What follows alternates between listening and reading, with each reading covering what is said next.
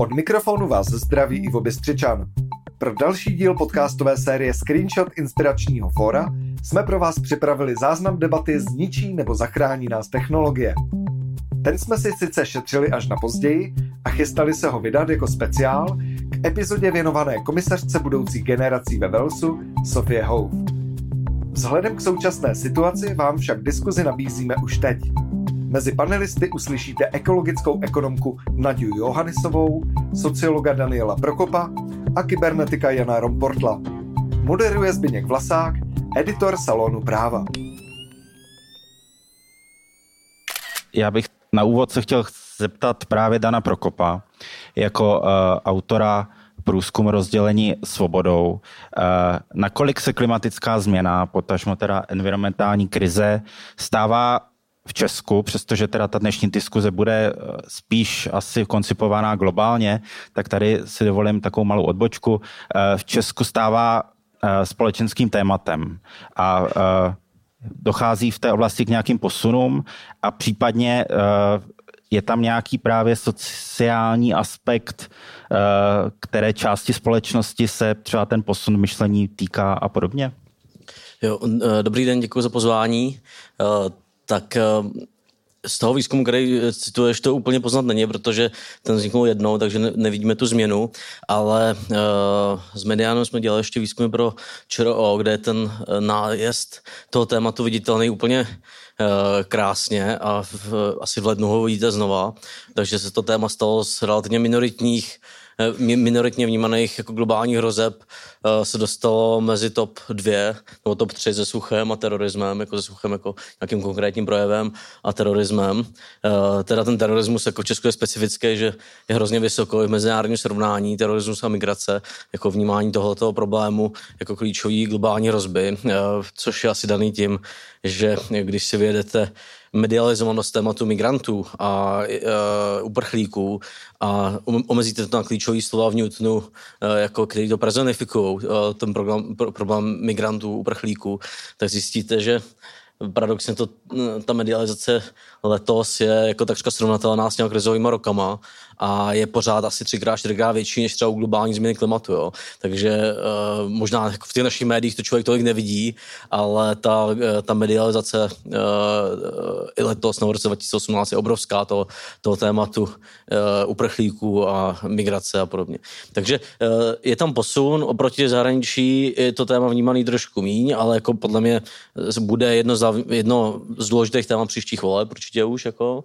A zajímavý je, teda, že je trošku ovlivněný věkem to vnímání, to byste asi čekali, ale uh, jak je ovlivněný tou socioekonomikou nebo tou třídností, tak uh, když jsme dělali ten výzkum pro Český rozhlas, tak ty třídy, které jsou jako daný ekonomickým, sociálním, kulturním kapitálem, se moc neliší v tom, uh, jestli ten problém považují za významný, uh, což bylo trošku překvapení, jako, že se neliší v, v, v té významnosti, to je asi daný podle mě uh, jinýma faktorem, jako mediální konzumací a podobně, ale eh, liší se výrazně třeba v otázkách typu, jestli byste byli ochotní obětovat 1% příjmu na řešení jakoby té klimatické krize, jo, což upozorňuje, uh, tam samozřejmě ty vyšší třídy nebo vyšší střední třídy jsou mnohem ochotnější, uh, což upozorňuje na to, že to není jenom o významnosti toho problému, ale jako o schopnosti se podílet na jeho řešení.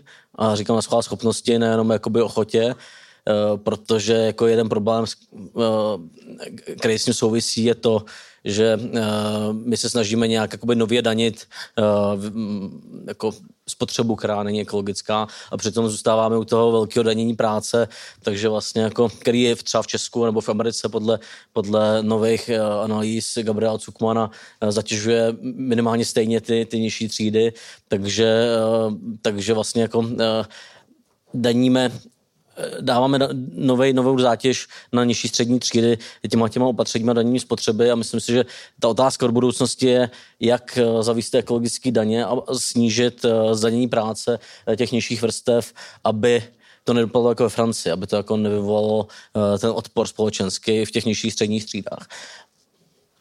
Děkuji. K tomu se ještě dostaneme. Já jenom ještě poprosím eh, paní Johannisovou, jestli by mohla, eh, když jsme tady mluvili o určitém posunu ve vnímání klimatické krize nebo environmentální krize, tak jestli vidí ona sama eh, jakoby praktický posun v té otázce. Nejenom v hlavách, ale i, i v činech. Taky děkuji za pozvání.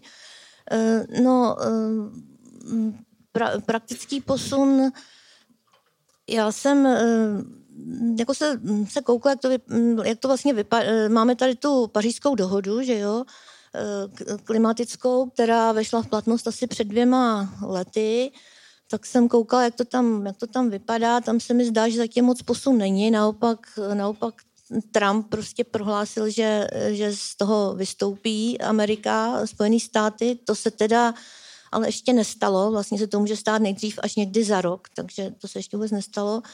A, takže jsem se jako zajímala i o to, co tam, co tam vlastně v té, pařížské, v té dohodě jako co se, co se eh, chce, jaký tam jsou konkrétní cíle a vlastně mě tam znepokojuje, když teda mám se vrátit tomu ekonomickému tématu, které je mi asi nejbližší, tak eh, že se požadují nějaké technologické změny, ty země by se měly zavázat, že třeba uh, budou omezovat emise a tak dále.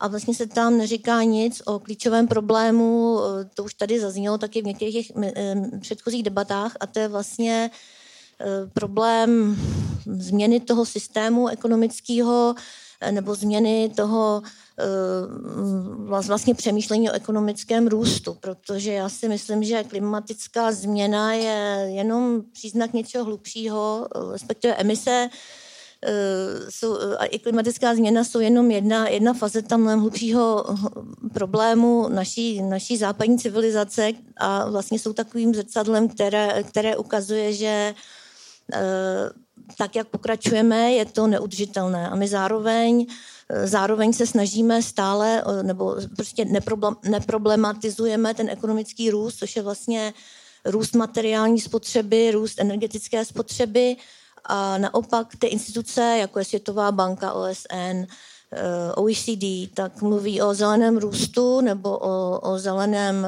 o zelené ekonomice a to je v podstatě zase nějaký růst, který by ale byl nějakým způsobem neškodil přírodě, což je Možná se k tomu ještě dostaneme, což vlastně asi není úplně možné, ukazují různé studie.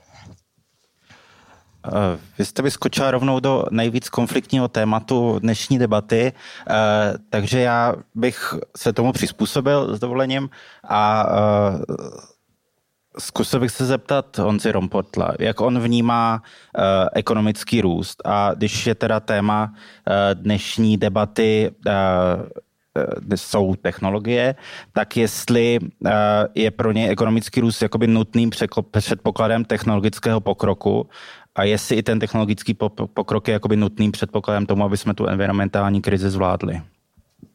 Jo, tak děkuji za otázku, rovnou do toho skáčeme rovnýma nohama.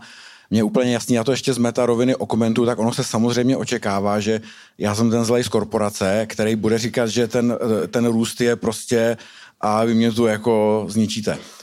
Přes, přes, takže bych se jako pokusil to malinko... Přesně takhle malinko, jsme to mysleli. Já, já vím, já vím a, a já jsem si říkal, že to adrenalin v korporaci, že máme málo, takže bych ještě dorazil jako sem.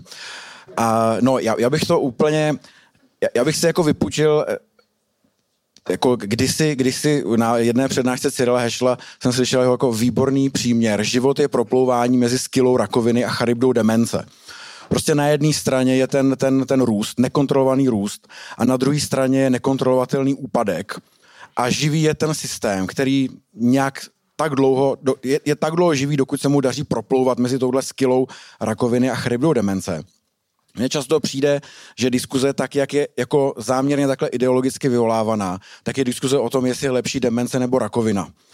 A já, já proto bych se záměrně jako chtěl jako jí úplně vyhnout téhle diskuzi.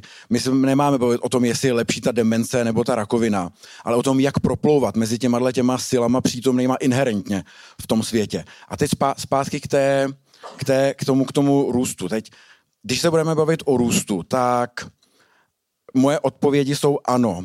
A teď ale potřebuju tomu říct to ale, že? Ano, co je ekonomický růst v mém pohledu? Rozhodně to není uh, drancování ve smyslu ekonomický růst vnímám jako hodnotu, ekonomickou hodnotu subjektu nějak přítomných na tom, na tom trhu. Že třeba když vezmu, já nevím, víno, archiv nebo třeba sud, sud z whisky, že jo, tak jako jeho hodnota prostě stoupá kombinací toho, že něco se děje vnitřně v tom sudu z whisky a aniž by prostě ten, ten, ten sud jako nějak nějakým způsobem jako interferoval se svým okolím, tak prostě stoupá jeho hodnota. V jednu chvíli přijde někdo a je ochotný za ně zaplatit milion dolarů. Stejně tak je to třeba s technologickými firmami. A já prostě vnímám jako ekonomický růst jako velmi transparentní a průhlednou metriku. A já si prostě myslím, že to není o tom, jestli jako uh, se chceme, chceme jako tím růstem, jako že to prostě, já to vnímám tak, že to je skoro jak fyzikální zákon. Podobně jako všechno, všechno ve vesmíru se řídí tak, že to minimalizuje volnou energii. Všechno prostě. Jinými slovy stoupá entropie. Ale to neznamená, že tady máme ve vesmíru jenom nějaký elektromagnetický grey goop. I, i, přestože platí tenhle, tenhle, tenhle princip, přesto tady vznikají takové entity, jako jsme my. Protože krom toho, krom minimalizace volné energie, ještě platí spousta jiných nějakých dalších fyzikálních zákonů. A podobně je to s tím, eh, s tím ekonomickým růstem. Já vnímám ekonomický růst prostě něco jako princip minimalizace volné energie. Prostě k tomu směřují ty subjekty, prostě proto, ne proto, že si to vybírají nějak, tak pojďme my, my budeme altruisti, my budeme ekonomisti. Ne, protože to prostě tak je, to tak je. To je prostě systémová záležitost. A um, zároveň, a, asi už, ne, abych tady se příliš dlouho jako nerozpěl, pak se k té diskuzi k tomu dostanu, myslím si, že je to nezbytná prerekvizita k tomu velmi komplexnímu technologickému růstu, který jsme svědkem a o kterém, a to zase přeskakuju víc dopředu, si myslím, že je jediný, který nás může zachránit z dlouhodobého hlediska. Uh, Dan Prokop chtěl reagovat? Já moc nezdílím takovou to jakoby uh, a priorní uh, předpoklad, že se to musí vyřešit tím, že omezíme ten růst nebo nějak změníme tohle uvažování o růstu. Mně přijde uh, taky otázka, jak využíváme ten růst. Jo. Znáte možná knihu Faktomluva od Hansa Roslinga, který jakoby nám dal ten dobrý pocit, že jsme redukovali tu světovou chudobu. Určitě to jako znáte, že se podařilo obrovský, obrovská věc redukce světové chudoby. Když se to kouknete pořádně do těch čísel, tak zjistíte, že jsme redukovali počet lidí, kteří žijou v naprosto nepředstavitelné bídě pod 2 dolary v paritě kupní síly. To znamená, v USA by měli 2 dolary na den na eh, to, že žijou teďka drtivá většina těch lidí do 5, 5 dolarů na den. V paritě kupní síly. V, USA by měl 5 dolarů na den. A tam už je prostě jakoby kolem nějaký poloviny planety ještě dneska. Jo. Takže vlastně my jsme naprosto nepředstavitelné chudoby. To redukovali do uh, podoby, uh, kde, která je v Česku nepředstavitelná. Tak v Česku nikdo chudej není pořád. Jo. A tam žije prostě velká část planety. A promarnili jsme ten růst. Ty obrovský zdroje, který jsme vyčerpali z té planety, uh, na vytvoření obrovských nerovností. Ještě v roce 2010 mělo 388 miliardářů na světě majetek jako půlka zbytku světa. Dneska už to je jenom 62 za 8 let. Jo. Takže jakoby to, že jsme nějak redukovali chudobu, ne, to bylo naopak je promarněný století. Jako ta chudoba mohla být redukována výrazně víc, jako, kdyby jsme to uh, využili víc, uh, to rozdělení toho růstu. Takže ten růst se nevyužil k tomu, aby se posílala ekonomická síla více lidí na to, aby se mohli chovat ekologičtěji. Jako, uh, zároveň objem daňových, unik, daňových úniků do daňových rájů světových, který je asi 500 až 600 uh, miliard dolarů ročně, je jenom o trošku méně, než podle IPCC jsou náklady roční na uh, zajištění toho scénáře uh, udržení uh, zvyšování teploty na 2 stupně, uh, 2 stupně Celsia. Takže já si myslím, že je to o tom, jak využíváme ten růst. Je to o tom, jak jako zamezit třeba tím daňovým únikům a to, aby jsme z toho růstu prosperovali všichni trochu jako a mohli reinvestovat do té zelené politiky. A, a to jako bavit se o tom, že ten růst musíme zamezit. Uh, mi připadá trošku jako, když ty metafory jsme rozjeli, jako by se lidi jako by lidem vykradli sámošku a oni se před ním bavili, že musíme mít nakupovat. Jo, jako. Takže takhle by to zhruba připadá. Dva, dva lidi vykradli celému městu sámošku a oni si předtím diskutují, že musí mít nakupovat, že takhle není udržitelný. Tak paní Johannisová asi bude chtít reagovat. No, dobře, tak Eh, já, já teda asi nechám stranou všechny ty metafory a možná bych řekla na úvod, jak je ten ekonomický růst definovaný, tak je definovaný jako eh, finanční hodnota všech statků a služeb, které jsou v určité ekonomice vyprodukované eh, třeba za určitý rok, respektive to je teda HDP, že jo, a ekonomický růst je když roste ta produkce, ta finanční hodnota té produkce, těch statků a služeb nějaký té zemi, za většinou za rok. Někdy se to vztahuje ještě, ještě na hlavu. A tohle je prostě údaj, který se, který se počítá někdy od války. Předtím jsme to vůbec jako neznali, jak jsme se tím nezabývali. A, a to HDP, ten hrubý domácí produkt, teda neměří e, distribuci, takže neměří vůbec, jestli, jestli tu produkci, jestli ten zisk z toho má jedna, jeden subjekt celý té ekonomice, nebo jestli je tam rozdělený jako rovnoměrně. A e, problém ve vztahu e, přírodnímu prostředí je, že vlastně to HDP nepočítá zároveň ochuzení. My, my jsme si asi nějak zvykli si představit, že bohatství je jenom materiální bohatství, ale to je hodně redukující pohled, že jo? A to HDP nebo ten růst tomu přispívá. My si pořád opakujeme tu mantru, že bohatství, respektive asi ještě i štěstí, je, je dáno materiálně a že eh, proto je potřeba, aby jsme toho produkovali stále více. A skutečně toho produkujeme stále více a bohužel, produk- eh, bohužel i spotřebováváme zároveň stále více, protože všechno, co vyrobíme, tak se musí z něčeho vyrobit, z nějakého prostě nějak přírody, že jo? z nějaký mědi, z nějaký ropy, eh, z, ně, z něčeho, co, co my bereme v té přírodě a vlastně z toho něco vyprodukujeme a pak to, pak to zahodíme. A e, jinými slovy, spolu s ekonomickým růstem, čili s tou stále větší produkcí, e, roste i spotřeba materiálů a roste i spotřeba energie a rostou i, i odpady. A to je vlastně ten důvod, proč, i když bychom přešli na obnovitelné zdroje, Eh, i když přecházíme na obnovitelné zdroje, tak zároveň eh, protože potřebujeme těch zdrojů víc, tak zároveň vlastně eh, nekle, nekle, ty obnovitelné zdroje tvoří určitý procento, ale my prostě té energie potřebujeme furt víc, takže je to takový jakoby, jakoby krysý závod, jako takový jako běh. A ještě bych chtěla doplnit, tak moc dlouho se nemluvila, se k tomu můžeme ještě vrátit, že Eh, zapomínáme na, tu, eh, na to, že když se to měří v procentech, to, ten ekonomický růst, třeba 2%, 3%, 2%, 3%, tak absolutně je to ale, eh, ale stále více. Jo? Takže vlastně, když něco roste nějakou dobu dvouprocentně, každý rok o 2%, ve skutečnosti to roste exponenciálně. To znamená, že se to v pravidelných intervalech zdvojnásobuje. A e, my prostě nemůžeme si dovolit exponenciální stále, to je mýtus dnešní doby, e, prostě stále větší produkci na, na konečné planetě.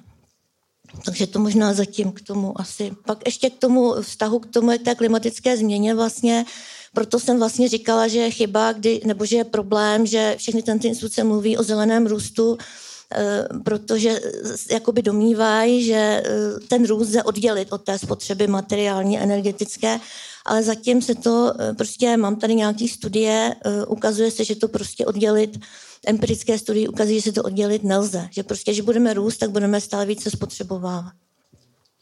Děkuji, Honza Rompa to chtěl zareagovat. Jo, prostě chci, chci jenom říct, jako myslím si, jako, že by byla obrovská škoda, aby jsme teď tu diskuzi teda ale zazdíli, že se budeme bavit o růstu HDP. Když jako tam si myslím, že se asi fakt všichni shodneme, že HDP je prostě úplně rozbitá metrika, jako od doby, kdy vznikla.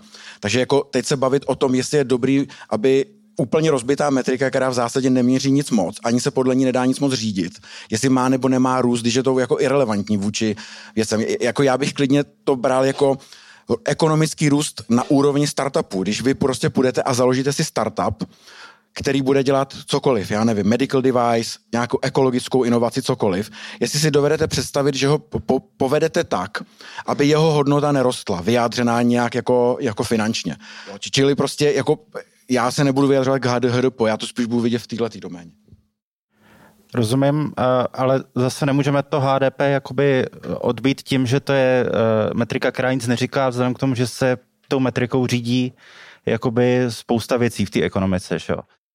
Ale to je celkem jakoby vlastně zjevná a vlastně i na diskuzi skoro nudná věc, protože to jako je to se ví prostě, to je všude. Jako, to, že se tím řídí jako na úrovni jako nějaký jako státní, to, to jako to je rozbitý od A až do Z nějak, ale jako myslím si, že bychom spíš se mohli bavit jako na té na tý podkladový, víc na té jako skutečně hlubší podstatě, jak je fungování věcí ve světě, ne jak je to jako nějak makroekonomicky jako kvazi řízený. Dobře. Uh, paní Johannisová, ještě uh, k ekonomickému růstu a k růstové ekonomice. Uh, vy mluvíte taky o nerůstové ekonomice. Tak co si pod tím můžeme konkrétně představit a jak se k ní dá dospět? A je, je, je to, předpokládám, podle vašeho názoru žádoucí?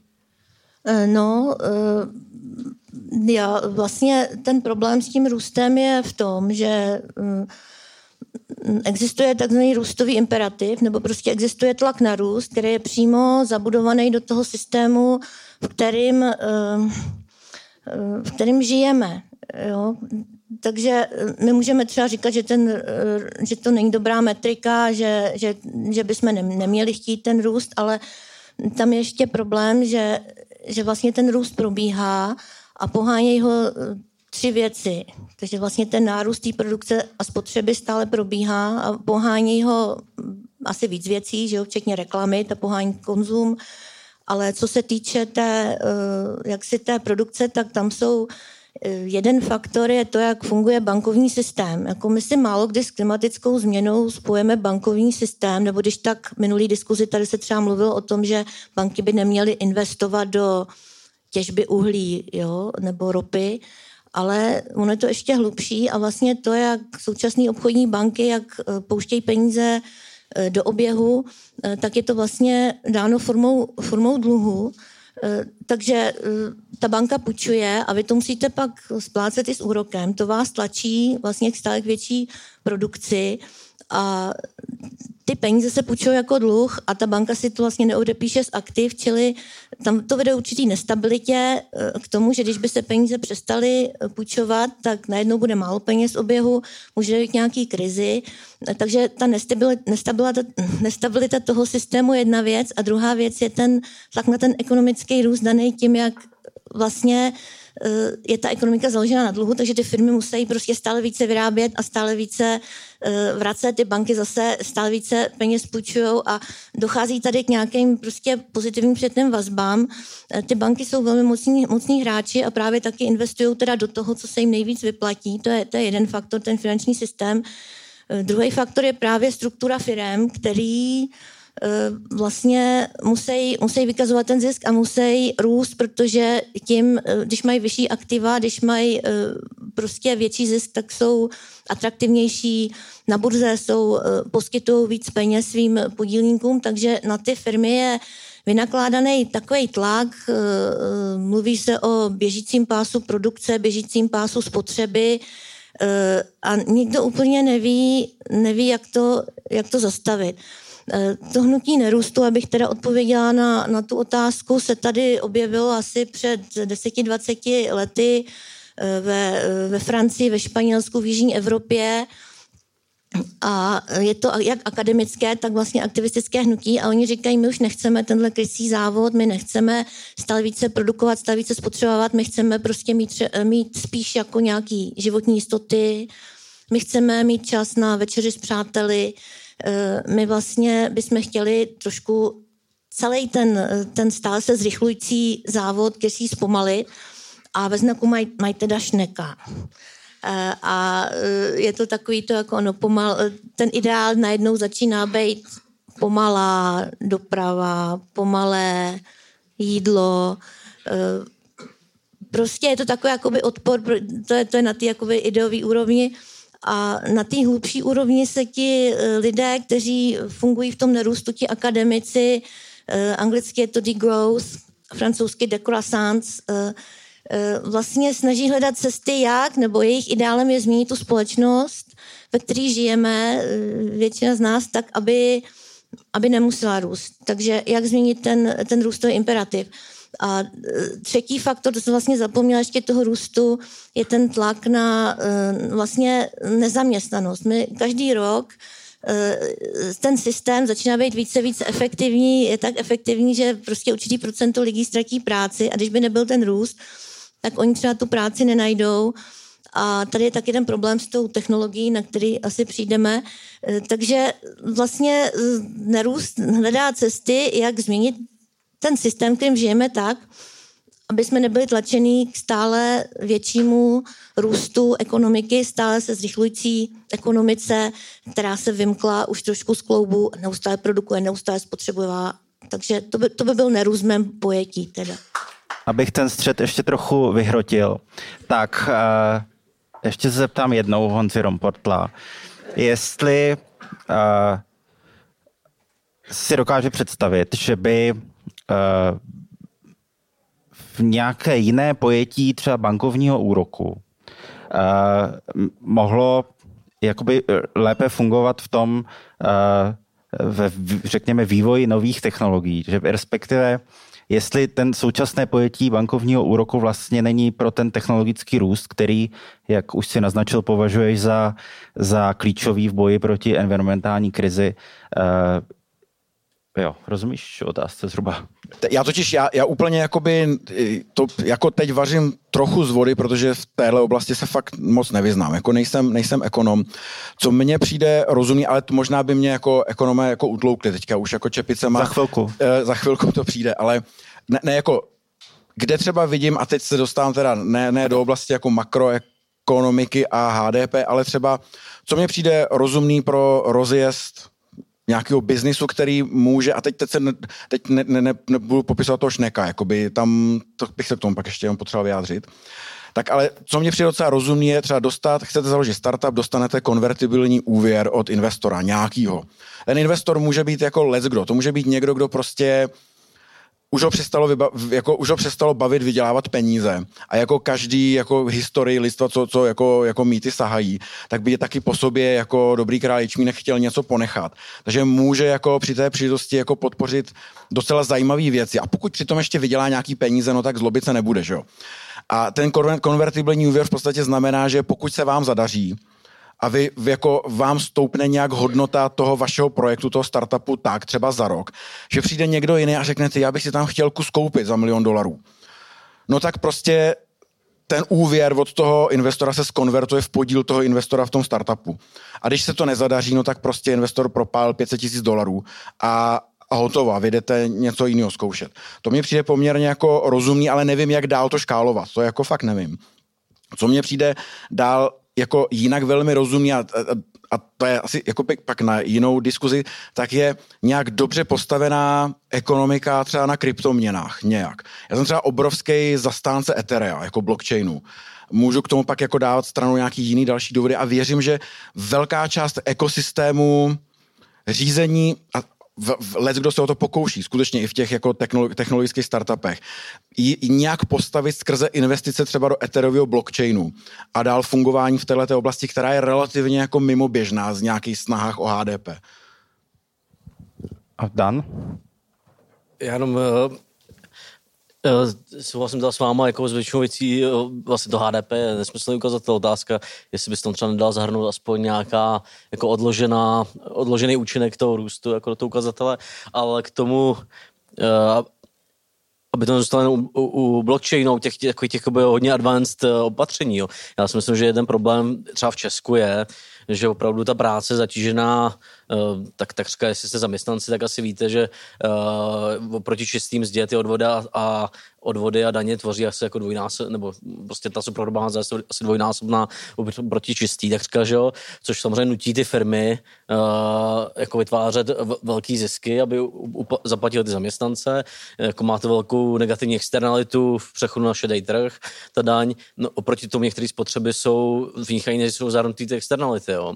Takže taky si musíme bavit o tom, jestli není řešení prostě přejít od tohoto danění, který vyrůstá někdy z 19. století, uh, to, toho obrovského danění práce, eh, který nutí vytvářet velký, eh, velký obraty těch, u těch, v těch firmách a podobně, k danění, který naopak jakoby eh, redukuje spotřebu, redukuje, dává nějaký jako zátěž na, na kumulaci majetku, na jeho přenos jako mezigenerační, na dopravu a podobně. Jako. To myslím, že otázka která je jako výrazně masovější pořád než ty blockchainy, jo? A, než, nebo než kryptoměna a podobně. Jo?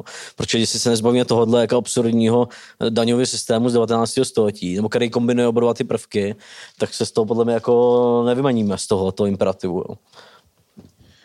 No to mě připomíná Johna Stuarta Milla, který už eh, v 19. století říkal, že až ten růst bude končit, že budeme moct, eh, že klasičtí ekonomové věřili, že růst někdy skončí, to až ty dnešní eh, se věří na nekonečný růst.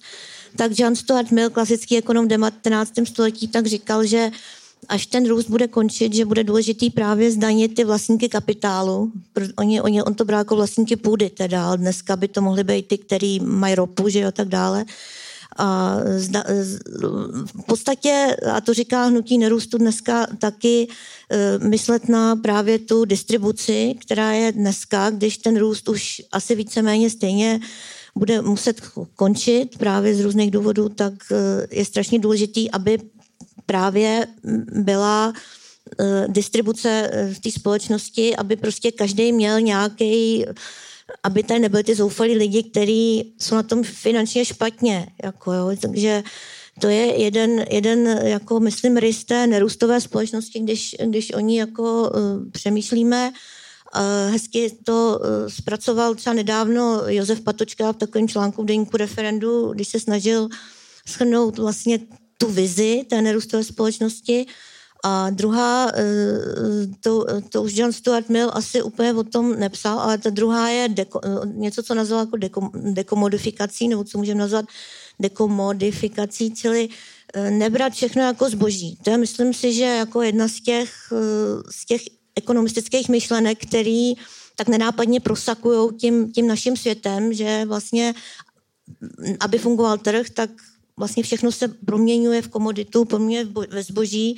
Zvláště nebezpečné je to třeba u bytů, který, když se promění ve zboží, tak vlastně e, přestaneme to vnímat třeba tím jazykem lidských práv, že každý má právo na byt a ještě navíc je tady problém, že byt vlastně s bytama se spekuluje, že jo? takže a vůbec e, stále více peněz dneska se získává spekulací, takže to je vlastně další sféra, která způsobuje, že ta ekonomika současná je, je nefunkční. Že těch peněz je stále víc, jak říká, těch peněz je v oběhu stále více a už se úplně neví, jak je zhodnotit, že každý chce ty svoje peníze jak zhodnotit, získat za ty svoje peníze další peníze. Takže jeden způsob je, že si koupím něco, pak to prodám e, dráž, jo, nebo e, spekulu na burze a tak dále. Takže jedno z řešení by tady třeba bylo nějaká ta, ta daň na spekulace, že jo, Tobinová daň, o které už se mluví několik, několik desetiletí. A ta třetí, ta tři, ten třetí rys té, eh, toho nerůstu eh, je eh, jaksi no, nový přemýšlení o hm, o alokaci ve společnosti, o alokaci zdrojů a o vlastnických stazích a o vlastně řízení, protože já si myslím, že někdo říkal, že ta klimatická, že to, že nezvládáme tu klimatickou změnu, je, je problém fantazie, představivosti, že nemáme fantazii a my skutečně máme některé takové stereotypy zažitý a jeden z těch stereotypů je buď to stát nebo trh. Jo? Buď to prostě bude trh alokovat ty zdroje, bude prostě trh rozhodovat, co kam, co kdo dostane a tak, anebo to bude ten stát, anebo to teda bude jejich kombinace. Ale tady mezi tím je celá škála prostě komunitních ekonomik, obcí, jsou tady prostě eh, různé možnosti, jsou, jsou tady firmy, kterým třeba nemusí jít jenom o zisk, jo, jako družstevní firmy nebo B korporace, jaké jsou ve Spojených státech. Takže hledat nějaký ten svět mezi tím státem a tím trhem, Eh, ve kterým bychom mohli žít a eh, třeba i v té klimatické změně teď ty města a ve Spojených státech třeba i státy jsou vlastně na špici, že jo? Eh, spousta z nich se snaží oponovat Trumpovi a, a řešit klimatickou změnu. Takže není jenom stát a trh, ale nějaké decentralizované lokální komunitní ekonomiky. To si myslím, že další jako součást té nerůstové vize. Honza Rompadl chtěl zareagovat ještě. No, já bych se vlastně tak nakonec i chtěl zeptat a možná tím i jakoby budu předjímat jednu z těch jakoby dalších pak otázek, teda jak v té jako nerůstové ekonomice můžou pak vzniknout super komplexní věci typu, já nevím, magnetická rezonance, nový lék na rakovinu, cokoliv takového, protože mě to prostě jakoby večeře s přáteli a pomalý životní styl je, jakoby je jedna věc, ale já jsem ho říkal, že teď, teď, teď, teď jsem, jsem, jsem přijel jako eh, z Prahy jako z Novartis eh, neurologického hakatonu zaměřeného na roztroušnou sklerózu. A jako můžu vám jako říct, že opravdu těm lidem jde o všechno možný, jenom ne jako o tu večeři s přáteli. Prostě o to, jako jakýmkoliv způsobem, když jde tlustý do tenkejch, spravit to, co se rozsejpá a to, co se rozsejpá, je prostě lidský život. Konec. A pak už, a už není náprava. A jako já nevidím úplně způsob, samozřejmě jsou jako celá naše civilizace se čím dál tím víc opírá jako o hyperkomplexní struktury nějaký. A já si jako nedovedu představit, že ty hyperkomplexní struktury můžeme na ně nadávat, ale drží nás tu při životě. Jakože je udržíme dál nějak jako v chodu v nějaké jako podobě utopické nerůstové ekonomiky. Nebo já, jako já si třeba nedovedu představit, že by družstvo se sebralo a jako, jako protože družstvo, já nevím, jak, jak čistě koordinace já to je teda skupina 150 nějakých stakeholderů v tom, já nevím, ale tady potřebujeme koordinovat jako miliony různých stakeholderů dohromady skrze nějaký velmi jako vysokourovňový principy, který podle mě nejsou jako tadyhle z toho tribal, jako kmenového jako charakteru, jako rozšířený rodiny. Paní Johannesová. Eh, no, eh, tak jedna, tak odpovědí mohou být několik, že jedna z nich je, že nějaké klidnější, pomalejší společnosti bude méně lidí trpět těma civilizačníma chorobama. A dru, um... Jako množ, množství schizof, pacientů se schizofrení je prostě historicky jako zhruba jako stejný.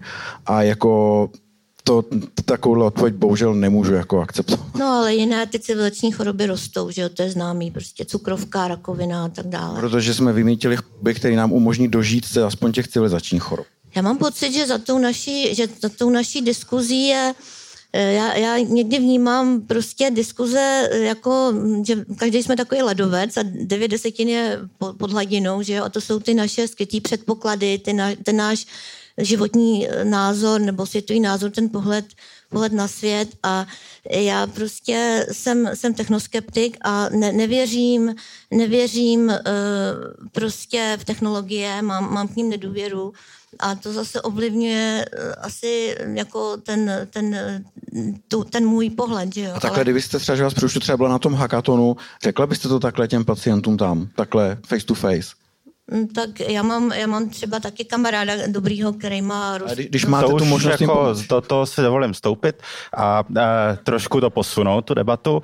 A, když tady Nadě Johannisová mluví o, o nějakém přechodu k nerůstové ekonomice a Dan Prokop ale zase mluví o nějakých jakoby změnách e, daňových, tak by mě zajímalo, nakolik vlastně ty společnosti dnes a potažmo státy eh, mají vlastně vůbec jakoby možnosti eh, oproti silnějším nebo můžeme se bavit jestli silnějším hráčům, ale na mě to působí, že jsou silnější hráči, jako jsou nějaké nadnárodní korporace, že když jsi mluvil o tom daňovém systému, mluvil se předtím i o daňových únicích. Eh, jestli ty státy a společnosti mají vlastně dneska dostatečně sil na nějaké takové podobné věci prosadit? Dané?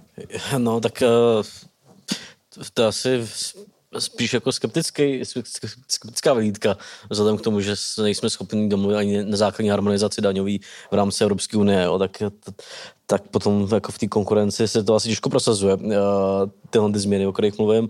Ale na druhou stranu třeba v daňových unicích, tak když jsme se o tom, možná to tady někdo bude znát líp než já, tak mě doplní, ale když se bojíte s insiderama, tak jakoby v kontrole toho transfer mispricingu takzvanýho, což je jeden jako z oblíbených typů daňového úniku, že nějaká firma třeba, dejme tomu v chudé zemi, uh, účtuje Eh, nebo poptává nějakou administrativní práci od své matky v jiné zemi, eh, v tý, nebo v nějaké zemi, která je třeba, eh, třeba v daňovém ráji, jo, takže tam ta firma jí dělá administrativní podporu a, a za to prostě si účtuje obrovský peníze, tím to vyvádí ta firma jako do jiných států a podobně.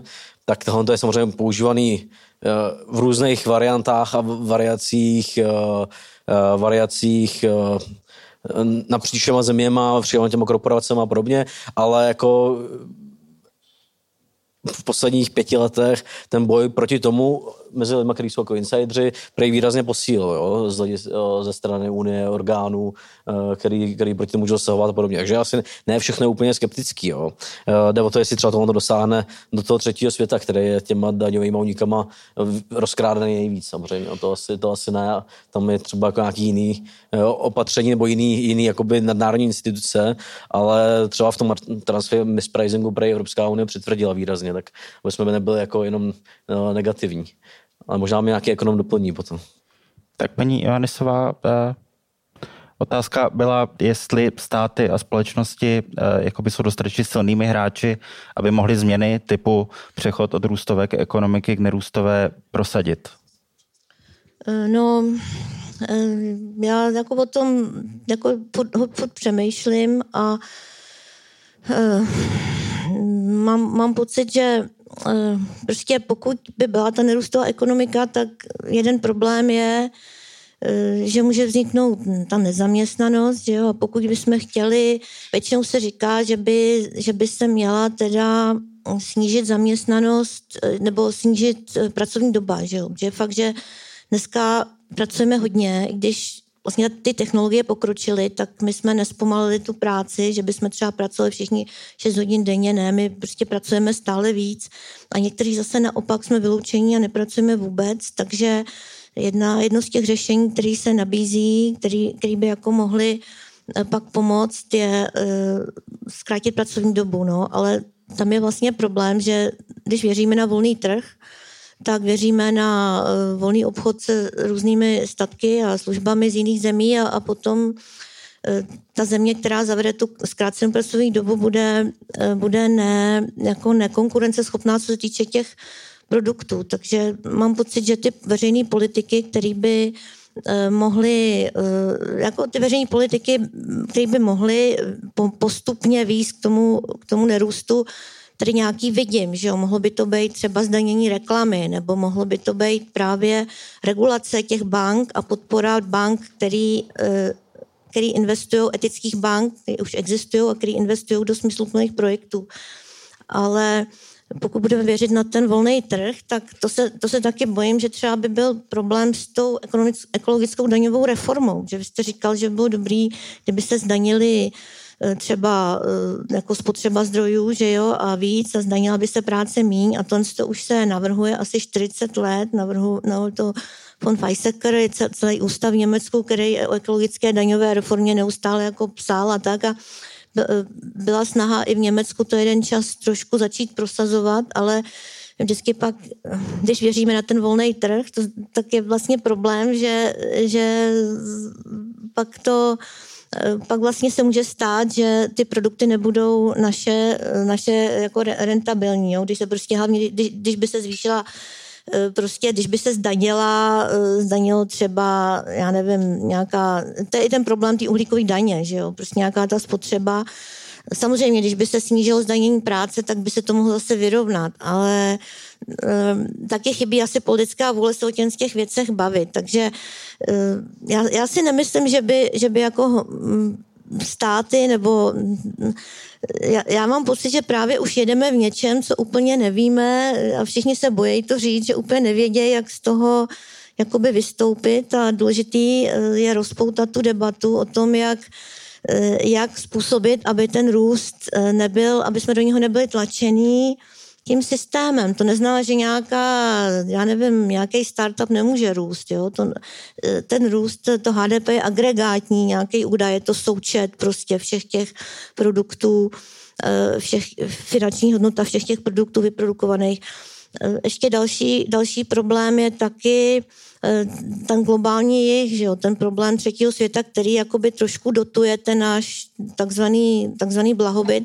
Vy jste říkal, že eh, všichni ty lidi žili jako kdysi ve strašných bídě a teď už žijou v trošku menší bídě, ale já myslím, že je to trošku jako zjednodušený, zjednodušený pohled a že ta realita je taková, že eh, jako z mého pohledu zase, nebo z toho, co já jsem o tom četla, sleduju situaci třeba v Indii hodně, tak já to vnímám tak, že oni, oni jako trošku přijali ten, ten náš model. Třeba země jako je Indie, kde, kde prostě ještě tady byl teda kolonialismus, že jo, takže kde byli třeba soběstační zemědělci, kteří se toho moc neměli, ale ži, žili uh, spokojeně, ale pak, pak tam přišel ten západ, začali nutit do, do monokultur, do vývozu, Eh, do, do zemí, jako jsme my. A do dneška vlastně ty země západu žijou z toho globálního jihu, že jo? Ať už se mluví o těch prasatech v Holandsku, kteří jedí tu indonéskou soju, nebo uh, prostě o těch Mexi- Mexiko, která je suchá země, tak vyváží rajčata do Spojených států, takže to je jakoby, uh, jakoby stělesněná ta energie, jo? O tom se taky moc nemluví, když prostě srovnáváme, mluví se třeba o tom, že energetická spotřeba relativně klesá, to je ten takzvaný decoupling, že vlastně v řadě zemí, třeba Skandinávie se dává za vzor, takže tam jako ekonomický růst je a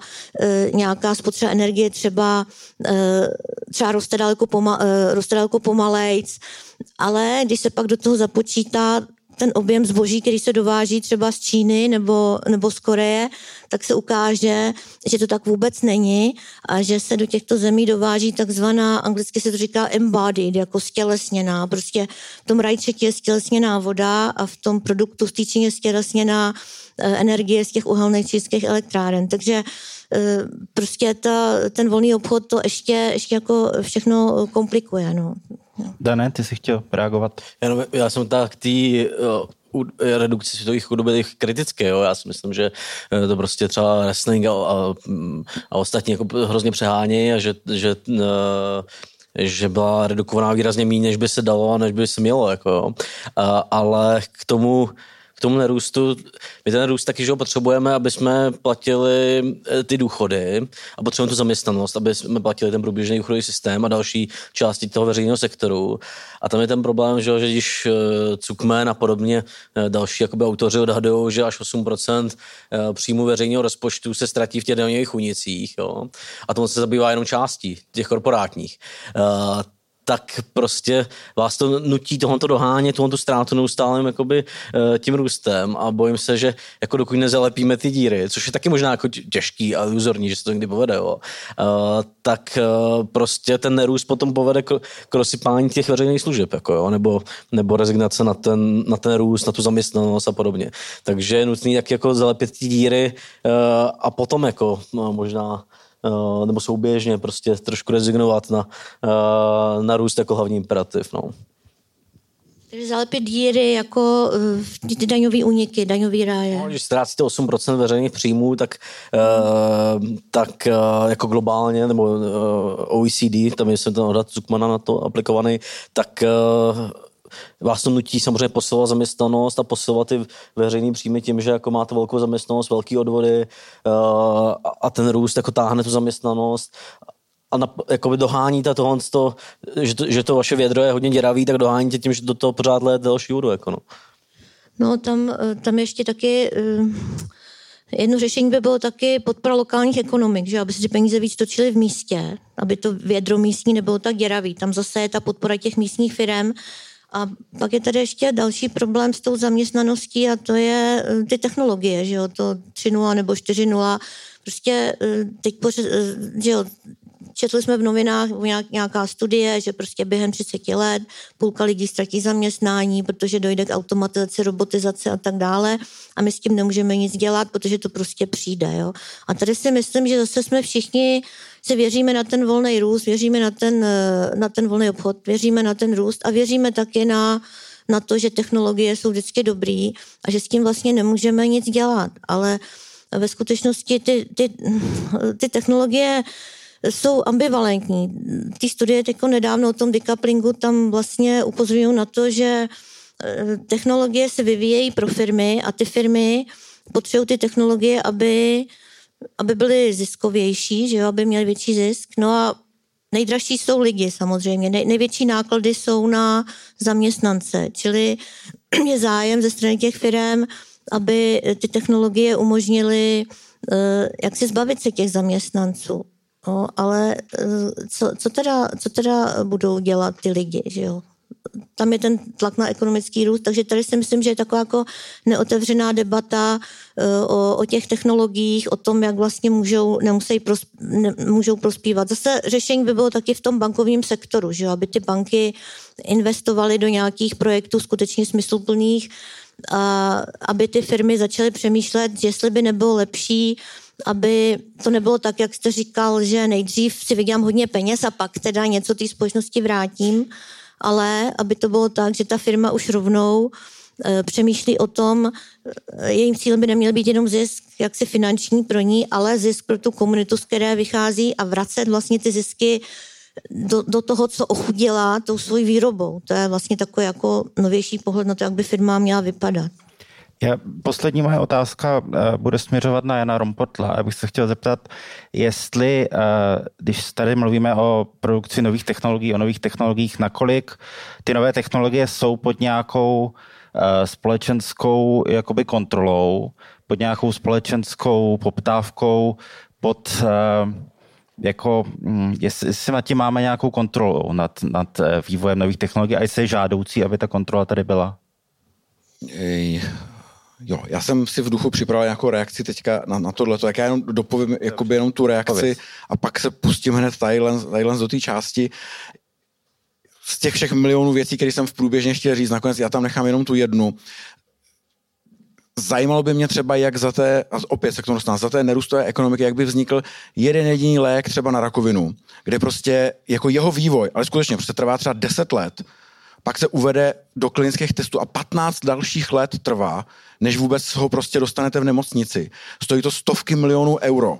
To není něco, co by bylo schopný skoordinovat prostě. To, to, to, to, já potřebuji úplně jiný typ záruk. Jako já potřebuji super dlouhodobý záruky. Úplně to je úplně jako astronomický oproti nějakému lokálnímu tržišti ve městě. Nebo podpory To je prostě, a, a je zároveň těma klinickými testama projde zhruba 6% takovýchhle přípravků. To znamená, tam, tam, tam jsou ziliony dolarů, v tom se nějak utápí. A jako pokud se tenhle ten systém zhroutí, tak, tak se prostě vracíme jako to, to není něco, co by prostě bylo uříditelné jako lokálně. Prostě není. To je, to je, to je, to je úplně sci-fi, jako, ne sci-fi. Uh, fantasmagorie. Tak a tadyhle k těm, technologiím, já jsem právě uh, si říkal, jako, co, co to teda znamená ta, jak, jak to jako vyformovat, společenský, společenský, společenská kontrola. Co to znamená jako společenská kontrola? Znamená to jako, že celá společnost jako plebiscitem, formou plebiscitu nějak kontroluje jako, co budeme nebo nebudeme nasazovat. Jako, já, já doufám, že ne, protože pak se podívejme třeba jako, že na Facebook. Jo, prostě Facebook je jako perverzní věc, kterou si jako lidi sami na sebe nějak našili. A to není jako, že by Zuckerberg byl nějak jako, jako že to nějak jako já nevím, chemtrails nějak prostě do nás pouště. To si prostě my sami takhle jako volíme. Takže, takže jako tahle ta společenská kontrola není moc dobrá a zároveň přijde, že žádná jiná, s kterou jsem se setkal, tady prolez jsem spoustu různých jako, jako uh, technology assessment projektů, který se snažili dělat nějakou participatorní. V zásadě vždycky ty lidi skončí u toho, že si řeknou, hm, hm, hm tak měli bychom se o tom začít bavit a uděláme nějakou expertní komisi na expertní komisi. V zásadě to, to nikam nevede. A pak je, pak je ten top-down snaha o regulaci, která je nakonec snad ještě jako horší asi. A závěr je, že řešení jako já skutečně nevím prostě, jako, jako, jako, ale vnímám to tak, že jediný způsob, jak pokračovat, je pokračovat. Pokud možno opatrně a nikdo neříká, že to je jednoduchý, ale zároveň jako já jsem prostě plně techno-optimista, ne v tom smyslu, že bych si myslel, že ty technologie jsou dobrý. To si, já, to já si myslím, že, že, že nikdo, kdo seriózně ty technologie dělá, si myslí, by, by si myslel, že jsou fakt jako jenom dobrý. To je jako každá zajímavá technologie a každý soudný člověk, který ji vyvíjí, ví, že to je typický, hezky český dual, dual use technology. Všechno prostě, všechno má tu pozitivní i negativní stránku. Já v technologii vidím jediný způsob, ale opravdu jediný, jak tady lidstvo bude ještě za 10 tisíc let. Dobře, čert sper jako tady na, mě, naší generaci, naše děti něco, ale jak zajistíme, aby jako lidstvo, aby inteligentní život ve vesmíru, protože je docela velká pravda, že jsme jediný inteligentní život, přinejmenším v naší galaxii, dost možná dosažitelný vesmíru. A byla by jako velká škoda, představte si ten foton, jak k nám letí těch skoro 14 miliard let ze začátku vesmíru. A říká si jako, jako krom té nudy za těch 14 miliard let první nějaká zajímavá struktura a ona se tady jakoby zničí, jako, ale tady nám nejde o to jako naší generaci zachránit. Tady nám jde o to zachránit jako plus minimálně 100 tisíc let dalších generací. A teď si jako vemte, že jako každý rok je šance jedna desetitisícina procenta, že vybouchne pod Yosemitem nebo pod jakým tím parkem je ten supervulkán. To znamená, že je za tisíc let je to skoro jistý, že vybouchne. A jako těma večerema s přátelema to úplně nevyřešíme. Takže v tomhle smyslu já jsem technooptimista, že jako to je jediný způsob, jak pokračovat, zajistit pokračování inteligentního života ve vesmíru. Jak to exekuovat, jako teď tady lokálně, no kdybych to byl, jako kdybych to věděl, no tak, tak, nebo, tak kdyby to někdo věděl, tak nemusíme víc tyhle diskuze a žijem si jak, jako v, v mnohem víc pohodě než teď. Ale jak říkám, jako je to proplování mezi skylou rakoviny a charybdou demence. Je to, je to o to, o to těžké úloze proplout mezi tou skylou a charybdou. Jako. Tam, tam není jako recept na to. Dobře, děkuji. ty mluvíš o Facebooku jako o psychopatické společnosti, jestli si to dobře pamatuju, eh, což eh, by mohlo tohle konstatování tě trošku teďka uchránit před zlými dotazy, že aspoň v něčem eh, se tady s částí většinovou jihlavského publika shodneš, ale já bych teda vás poprosil o, o, o dotazy. Dobrý den, mám dotaz asi možná na paní Johannesovou to bude. Bavíme se tedy pořád o té nerůstové ekonomice ale mi tady z té debaty pořád není jasné, jak přesně by měla vypadat, protože ve vašem podání to všechno vypadá jako ta stávající kapitalistická ekonomika s nějakými dílčími opatřeními. A jestli existuje nějaký model třeba uh, v historii světa, k kterému bychom se mohli vrátit.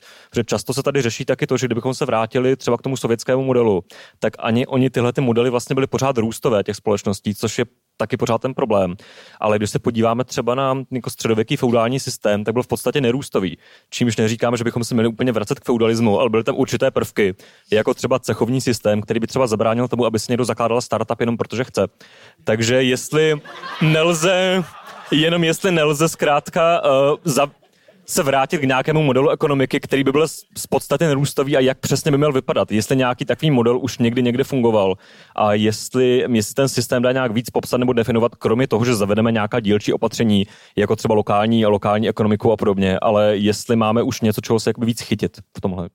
Asi, asi nějaký přesný popis, eh, jak to by to mělo vypadat, není, protože každý má trošku jinou představu a v současné době právě uh, je snaha nějak ty představy konkretizovat v diskuzi, že jo. Ale co se týče jiných kultur, tak pokud my většinou máme takovou tu lineární vizi, prostě Řím, středověk, eh, novověk a tak, ale kromě, kromě těch našich kultur evropských, tak existovaly a existuje eh, spoustu kultur jiných, eh, ať už prostě na, na americkém kontinentě, nebo jinde, eh, které, eh, ať už to prostě zemědělci eh, ve Větnamu, prostě většina těch kultur světových, pokud, pokud na ně zaostříme, tak byla nerůstová a fungovala, fungovala stabilně, měli trošku jiný, jiný představy, jiný, jak si, jak to říct, hodnotový systémy. Já se teď hodně třeba zajímám. Myslím si, že když jsme mluvili o nerovnosti, tak tak eh, je tady určitá nerovnost eh, ideologií nebo světových názorů nebo narrativů nebo příběhů. Ten náš západní, který se vyvinul v Evropě po 17. století, převládl a jsou tady i jiné narrativy, které si myslím, že v dnešní době krize, kdy vlastně ta klimatická změna ukazuje, že ten náš systém je neudržitelný, tak se můžeme k ním obrátit. Mezi nimi třeba je tady velmi inspirující Buen Vivir, indiánů jihoamerických, který mluví právě o tom, že je potřeba koexistovat s prostředím, ne mít, chtít mít stále více, ale mít stejně. A vlastně zachovat ten ekosystém, s kterým pocházíme. Jo? Takže e, není to ten, ten pohled, že my jsme nějaká inteligence, kterou prostě, není to jenom ten cerebrální, jo? my jsme součástí nějakých systémů, jsme součástí této země, jsme s ní propojení prostě eh, tisíce my způsoby a teď jak ten západní model tak trošku jakoby vadne, tak se právě objevují jiný, uh, ať už je to africké Ubuntu nebo prostě některé indické uh, vycházející z Gandhiho, který jakoby naznačují jinou filozofii, z který bychom mohli pak vycházet. Ale ne, nemůžu říct prostě nějaký přesný model, jak to bude vypadat. To by mělo vzniknout až diskuzi. A, a mexičtí zapatisté mají takový to čení, cestu, cestu tvoříme tím, že ji šlapeme. Jo? Takže build the road as we travel. Tak já jenom proto to chce prošlápnout ještě. Já bych tam k tomu prošlápnul, já bych dal jakoby jeden malý, poměrně jako z mého pohledu zásadní požadavek na ty nerůstové modely a to, aby zachovali život aspoň většině lidí, kteří dnes už žijou. Jako.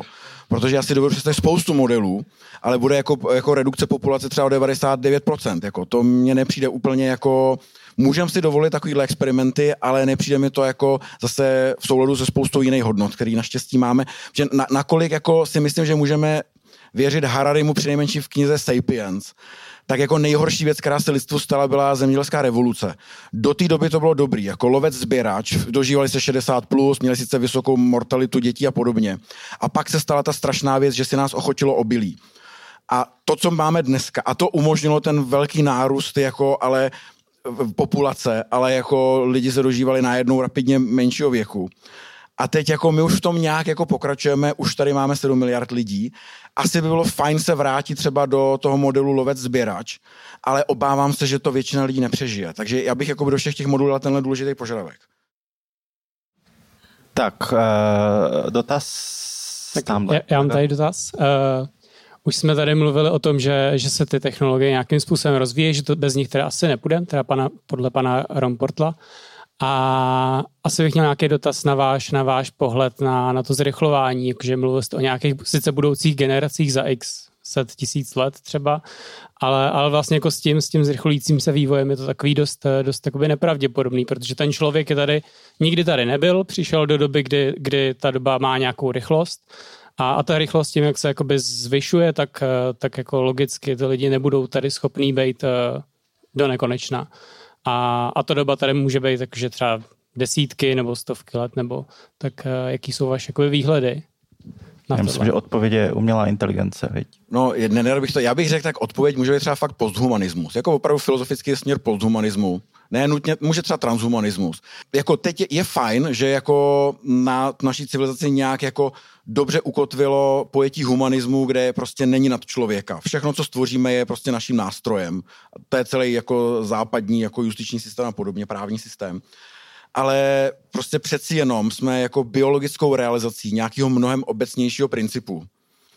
A jako to, že je biologická, je jako to, že ještě biologická v tom našem pozemském pojetí, jako z těch, je jako relativně arbitrární věc. A takže já nemyslím si nutně, že je špatně, že se prostě člověk jako biologický nositel tohoto principu inteligentního života ve vesmíru, že by se přetransformoval prostě v něco jiného, nějakou jinou entitu. Možná to může být fakt i nakonec lepší. Jako. Ale, ale jako já nemyslím si, že člověk, jak je tu teď, že to prostě bude za, za 50 tisíc let, to není udržitelný, prostě není. A, ale bylo by škoda, aby tady zase bylo Grey Goo, jako nějaký prostě fakt jako maximálně jednomušní organismy. A to by byla velká škoda pro vesmír. A ne proto, že bych představil člověka, ale protože se mi líbí ten princip toho života jako takového. Jo. E, ještě mám vlastně poznámku k těm uh, lidem toho nerůstu, co jsou tady. Uh, že vlastně jako nežijem tady na té planetě, ale žijem v tomhle vesmíru, o kterém si myslíme, že je nekonečný a zatím není důvod si nemyslet, proč by ten nekonečný růst nemohl být možný v tomhle vesmíru, který si myslíme, že je nekonečný. Super, děkuji. Tak, paní Johannesová Myslíte, asi, jako, že bychom mohli kolonizovat a, a, a, kolonizovat a využívat jiné planety? Nebo Asi je to logická možnost, jakože začali jsme, začali jsme někde v moři, teď jsme se dostali někam na sucho, skolonizovali jsme celou planetu, tak proč, proč nejít dál? No tak třeba Evolučně. proto, že bychom úplně ztratili své kořeny, a, nebo protože by, eh, ne, nemyslím, že jako je to etická záležitost, jestli chceme vyrabovat jednu planetu, začít rabovat další, se moc nelíbí. Já to beru spíš pohledu, jako šířit uh, tu inteligenci, uh, ten, ten život tím vesmírem, než rabování. Tak já poprosím nějaký uh, další dotaz. Já bych se pak jenom rád zastal jako pana tazatele teďka. Uh, jako, uh, to je jako... Já jsem to očekával. Uh, Ondřej? Ne, tak mně samozřejmě přijde trochu zajímavý ob, jako sugerovat, že nerůst teda může způsobit decimaci lidské populace zrovna v kontextu toho, že se dovídáme od vědců, od klimatologů, že pokračování toho růstu může poměrně brzo způsobit jako drastický útok na populaci, ale zeptám se možná na No stejně jako je přijde strašně komický, jako to strašení tím, že teda nebudou léky, jako by historicky neexistovaly jako mnoho různých způsobů výroby léků, jo, jako, to jak, jo, stalinisti asi říkali, tak my jsme elektrifikovali sovětský Rusko, tak jako, když nebudeme my, tak nebude elektřina, jo, jako asi na, pak za Jelcina si na to možná někdo vzpomněl, ale nakonec tam ta elektřina nějak je, jo, a ale já se zeptám asi banálně, a možná to vrátím k tomu tématu technologie. To vlastně tu otázku položila ne jako otázku Nadia Johannesová. Tady existoval přece příslip, že až bude ta masivní technologická modernizace, tak budeme pracovat míň. Čím to, že pracujeme víc? Exist, jako dílčí odpověď na to dává David Graeber, když v té své utopii pravidel říká, vlastně narostla byrokracie. Narostl strašlivý objem byrokracie, kterou neprodukují zdaleka tolik stát jako firmy a která je jako děsivá. Ale to je zřejmě jenom a narostl počet těch jako zbytečných jobů a jako zbytečný práce, která se kolem toho dělá. Jo. Většina lidí nevyvíjí léky na rakovinu, jo. vyplňují formuláře, jako timesheety. Jo, jako, ale takže čím to, že se tenhle příslip nesplnil a čím to, že já nevím, když si čteme o těch 5G sítích, tak ani to nevypadá, že se jako bude naplňovat, nebo věříte ten, na to? Ten příslip se nesplnil, protože takovýhle příslip nikdy neexistoval. Ten příslip zní, budeme pracovat efektivněji, ne míň. To je stejný, jako když prostě máte hrabat jako ne, počkat, jako, když jakoby, když, jako, představte si, že máte vyhrabat jako uh, díru bez lopaty versus s lopatou. To není jako, že, že budete makat méně s lopatou. To je, že budete makat efektivně s tou lopatou. Ne, jako to, to znamená, že vykopete třeba hlubší díru nebo víc děr. Jo. Ale jakoby, jako, já si myslím, že k téhle diskuzi jako tady já se jenom na vás podívám a vidím, že to jako není diskuze, to je spíš jakoby forma nějakého teďka ideologického, retorického cvičení. A vy ani neočekáváte odpověď, spíš se jenom snažíte tady uvíct mě do nějaké situace, kdy jako pak se můžete hyhňat, no. Takže jako já na to ani nebudu nějak jako reagovat, protože prostě to je ideologický flame war, to nemá jako cenu tohleto. No, ale tak v podstatě ty otázky na druhou stranu... Já, já, jsem, já jsem odpověděl na, na, tu, na tu efektivní versus míň. Jako. Já to vidím tak, že OK, pokud chcete makat míň, tak je to váš biznis. Jako, mně přijde jako lepší nějakým způsobem doručovat efektivněji věci za, s tím, že se nadřu zhruba stejně, jako předtím, akorát s lopatou metaforickou, abych nebyl braný do slova. Uh, tak uh, poprosím nějaký dotaz ideálně od nějaké divačky, protože zatím mluvili jenom muži. Tady, kolegyně. Dobrý den, děkuju. A především tady za tuhle diskuzi. A já bych se chtěla zeptat, uh, jak vnímáte nadřazenost názorů, který se objevují v naší civilizaci vůči názorům, které jsou právě v jiných civilizacích. Jde mi o to, že vlastně paní Johannesová tedy naznačila, že jsou různé jiné možnosti myšlení, ale mně i přesto přijde, že především se prosazuje naše společnost, protože je bohatá, má na to prostředky se prosadit. Uvedu příklad. V roce 2015 jsem měla možnost zúčastnit se konference na UNESCO, kde se hovořilo o tom, jak společnost Orange bude um, distribuovat tablety do škol v Africe. Mně to v tu chvíli přišlo naprosto cestní, protože na jednu stranu tablety ano, ale na druhou stranu chceme všichni od nějakých pěti let sedět u tabletu, bez toho, aby jsme si zlepšovali zdraví pohybem v přírodě. A tedy vlastně jako chci navázat ještě na pana Romportla, který mu tedy nevadí, že by se naše společnost změnila nějakou technickou společnost v roboty, ale třeba by mu vadilo, kdyby ta společnost vymřela. Jestli právě to, že naše společnost vymře, není vlastně posun o jednu lepší příčku. Děkuji.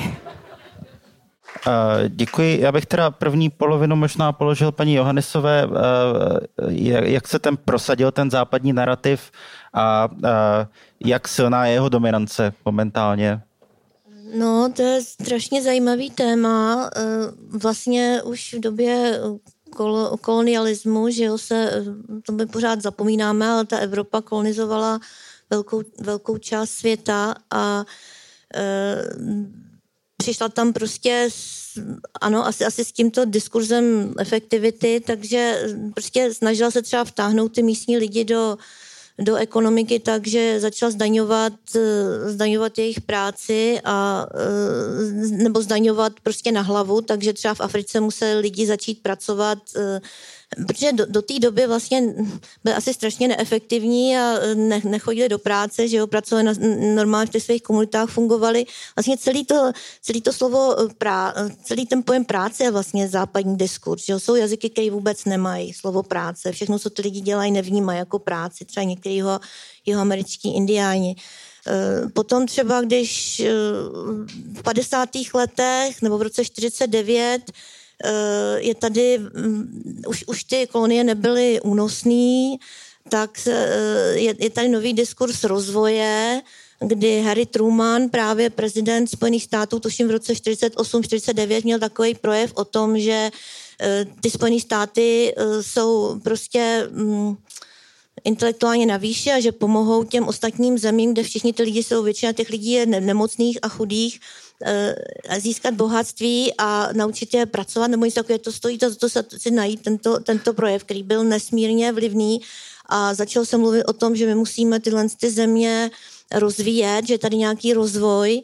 A ten rozvoj v podstatě ale uh, spočíval v, uh, v té indoktrinaci v tom našem, uh, v tom našem uh, jaksi způsobu života a uh, ta nerovnost v současné, v současné době eh, jako docela jakoby neviditelná, ale eh, skutečně většina odpadů z Evropy jde, jde do zemí globálního jihu a většina surovin třeba na výrobu aut v Evropě jde z Asie, z, Af- z Afriky a z Jižní Ameriky, myslím, jo.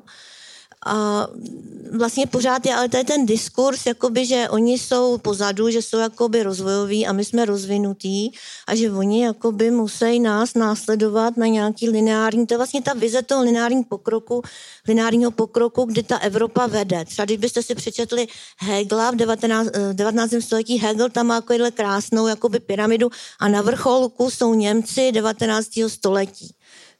Jsou Němci prostě a e, do dneška máme prostě tu vizi toho lidstva, který jakoby pokračuje po nějaký evoluční prostě dráze a to lidstvo je, e, jako dřív za komunistů byla pro, proletáři, byli v čele, tak teď on prostě vlastně je v čele jakoby ta Evropa a, nebo ta euroamerická civilizace a ty ostatní se musí jakoby přizpůsobit. A teď najednou oni přijdou na okraj té propasti a je tady klimatická změna Jo, a on říká, a e, sorry, jo, a, ale asi teda vyhneme za sto let, protože prostě zvýší se hladiny oceánu e, e, a tak dále.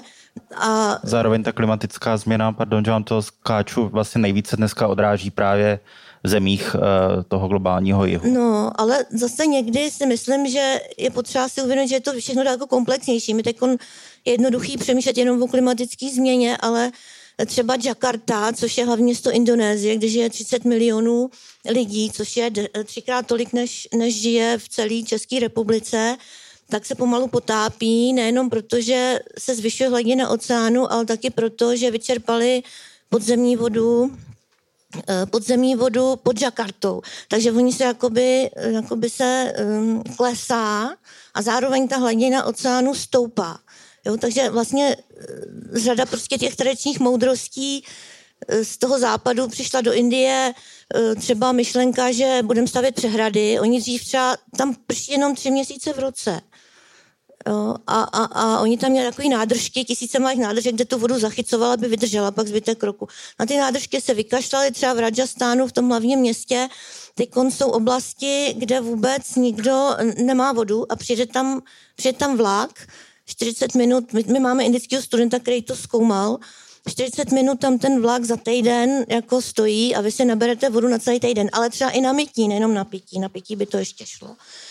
A, ale ta bohatší část toho, eh, toho města v tom Rajastánu prosadila si, že se postavila přehrada 200 km odsaď a ta voda se přivádí 200 km na, do těch bohatších čtvrtí. Jo. Takže jenom si říct, že prostě jednak je tady klimatická změna, ale jednak je tady celá řada našich představ, třeba splachovací záchod, že to je v aridních oblastech průšvih. Eh, co jsme jako naučili a co oni se naučili a teď najednou se zjišťuje, že to tak úplně nefunguje, takže pardon, že to bylo dlouhý, ale... Děkuji a uh, Jan Rompot na toho mířila otázka ohledně zachování no, života. No, já bych, já bych byl opatrný jako říkat, vůbec se pouštět vnitřně dneska už, jako do, do debat nebo do představy, že smyslem života je smrt. Takovouhle představu jsem měl, když jsem byl na Gimplu a pogoval jsem prostě v Mostě v takovém zaplivaném sále v Luně na koncertu malomocnosti prázdnoty a totální nasazení. A nějak ale postupně od té doby jako jsem zjistil, že to asi nebylo úplně dobré, jako dobrá představa o životě. A dokonce ani jako Machovec to tak nemá jako bytostný dialog se smrtí. Není o tom, aby jsme viděli ve smrti smysl. Naopak, bytostný dialog se smrtí, čili ve světě bez země, jako dialog se světem bez země je o tom, aby jsme našli jako smysl naopak v tom životu nějaký. Takže jako já, my máme dvě varianty, buď jako, a jako lidstvo teda. Buď prostě vyhyneme, tak ale potom, pokud si jsme řekli, jako OK, tahle varianta, proč vůbec vedeme tady tu diskuzi, že? tak nám vlastně pak všechno může být jedno, včetně nějaký klimatický krize, že? tak jestli je to lepší, tak proč to neurychlit? A druhá varianta, jako nějak zachovat život. A život je něco, co je obecnější než biologický substrát, nebo, nebo zrovna konkrétní jako jeho jako vtělení do nějaké euroamerické civilizace. Takže já jenom říkám, že my teď máme přeci jenom nějakou možnost docela bezprecedentní ten život zachovat, ne, nejsme už prostě fakt jenom ta jako na, nakačena na odstřel prostě na té planetě Zemi. Tady bych jako malinko, malinko chtěl jako rehabilitovat tu expanzi inteligentního života do vesmíru, jako n- není úplně dobrý to prostě jenom tak zesměšňovat, jako že drancujeme alá Star Trek prostě ostatní země. Jako bez dalšího komentáře, jako je to docela jako dobrá rovina, kam třeba své myšlení fakt jako upřímně ubírat. Děkuji. Eh, dotaz eh, zase bych upřednostnil divačku tamhle ideálně. Eh, dobrý den, děkuji. Já bych na to vlastně trochu navázala a ještě bych se vrátila v té diskuze k otázce, která předtím zazněla, podle mě nebyla zodpovězena. Eh, protože mně přijde nebezpečný vlastně o těch technologiích přemýšlet, přemýšlet jak tím způsobem, eh, že jsou vlastně škodlivé, tak i tím způsobem, že je adorovat. A přijde mi důležitý klást otázku, k čemu ta technologie vlastně slouží, protože ta technologie je prostředek. Ta technologie jakoby sama o sobě není cíl, je to prostředek, který vlastně se dá jakoby různ, různým způsobem použít. Už teďka máme příklady toho, jak technologie jakoby vlastně zrychlili a umožnili po celém světě nějaké revoluce nebo protestní hnutí. A podle mě je důležitá otázka, na kterou se musíme zamýšlet, kdo vlastně rozhoduje o tom, e, jak se ty technologie budou používat a k čemu. A my všichni bychom se měli jakoby snažit o to, abychom si ty technologie vzali zpátky a používali právě k tomu, aby jsme všichni na té planetě žili jako všichni a v pohodě. Tak bych ráda uh, reakce ode všech diskutujících. Díky. Takže začneme Danem. Tak já s vás souhlasím, no. Nevím, jak to udělat, ale, uh, ale souhlasím s váma. Já jsem taky, nebo já se zabývám věcmi, které jsou blíž trošku, takže já se v těch technologiích bojím toho, uh, že, jak jste říkal, že jako ta práce bude efektivnější a vlastně hodně lidí říká, že bude víc naplňující a podobně, tak já si naopak myslím, že vznikne hodně práce typu, když máte třeba utahovat šroubu jako v automotivu, tak on prostě udělá občas chybu, jo, v, jednom z tisíci případů. A tam je prostě potřeba člověk, který ho opravuje v jednom tisíci případů. Jo. To je jako, taková, je takový jako jeden příklad. A ty, ty dotahovači šroubů, který opravují ty, tu nedokonalost těch strojů, to bude jako velmi nenaplňující práce, kterou část lidí bude dělat. Jo. Takže myslím, že oni zvětší tu nerovnost v tom, že buď to musíte být hodně kvalifikovaný, anebo vlastně tu kvalifikaci nepotřebujete skoro žádnou. Jako. A, a druhá věc, s těma technologiemi, která mi trápí, je, že když se kouknete i na dnešní absolventy z českého školství, který mi třeba do 40 let, tak ta jako ICT uh, skills jejich jo, jsou velmi rozdílný, bylo to, jaký absolvovali školy.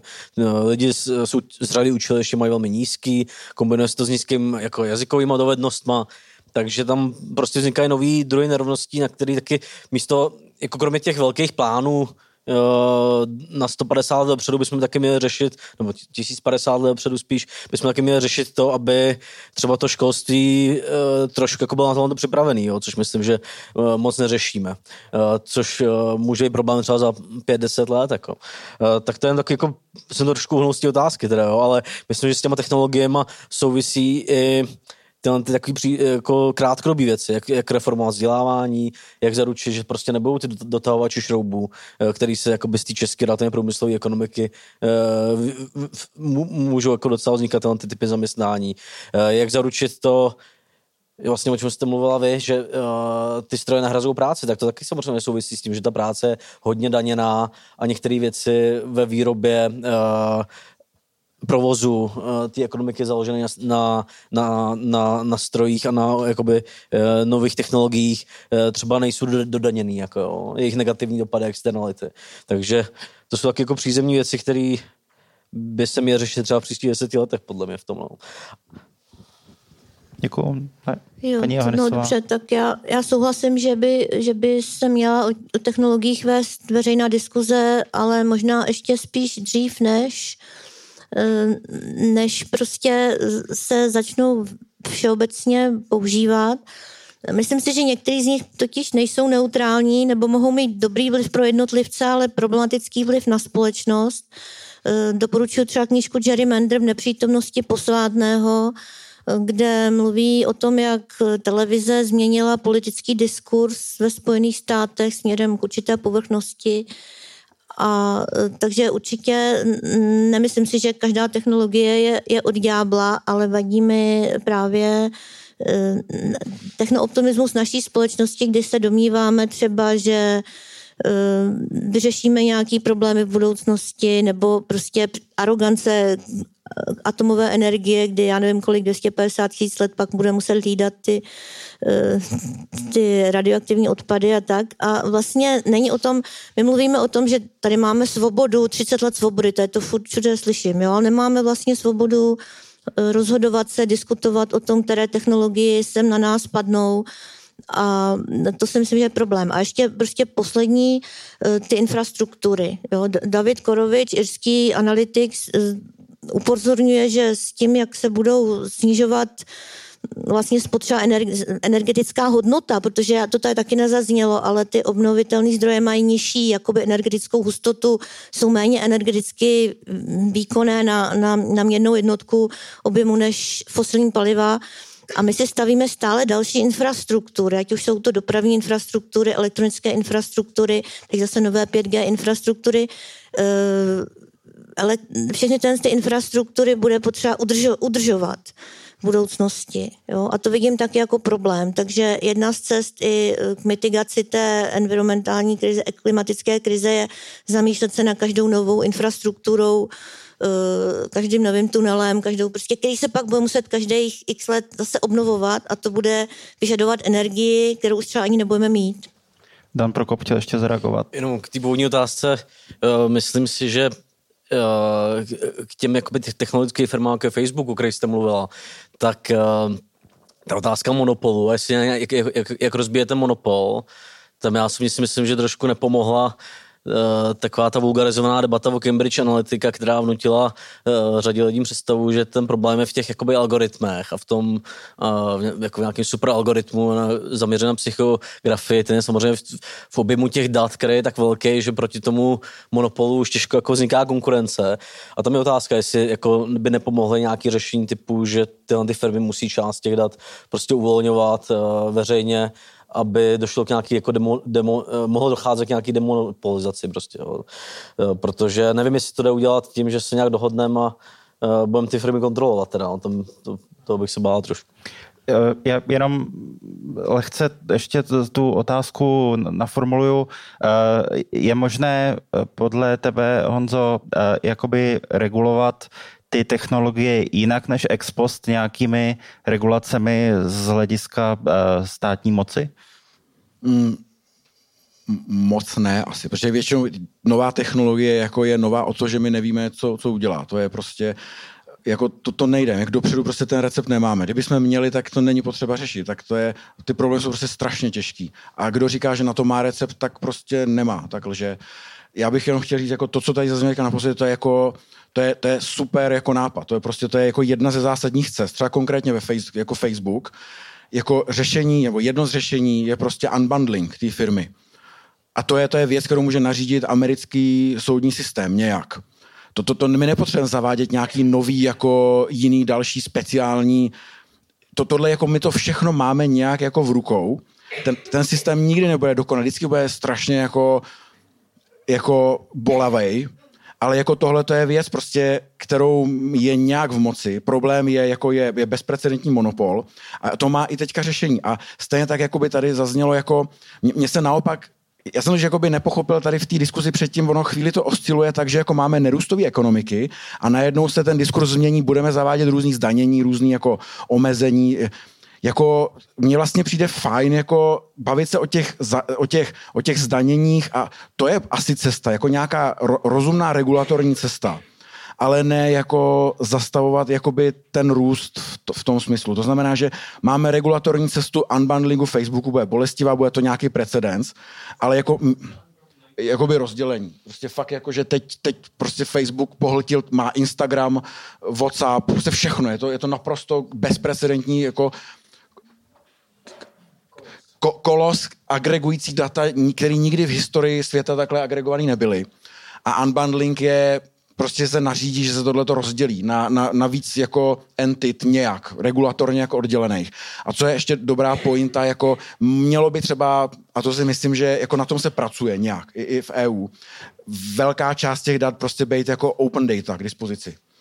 A, jako, a, to, a to není nic, no, pro co bychom měli dělat jako revoluce. Jako my máme prostě existující systém, není dokonalej, je, je, je to prostě jenom to je fakt jako je to těžký, ale to vždycky bude těžký, ale máme možnost tohle změnit. Tak pojďme třeba unbundlovat Facebook, řešit nějaký další jako dobrý regulatorní zásahy. Když se nezadaří, tak je nějak změnit. No to bude těžký, ale jako úplně bych jako neměnil zase jako tu podkladovou sociokulturní politickou strukturu, kterou máme nějak. Protože 30 let svobody je dobrý, ale jako já bych jenom řekl, jako my máme tady, dobře, nemáme svobodu na ale máme svobodu se tady teď sejít a tady takhle se bavit.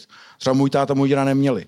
To jako bych, já bych nerad zesměšňoval a peoratizoval to, já jsem rád, že těch 30 let svobody tady je, že se takhle můžeme po těch 30 letech tady sejít.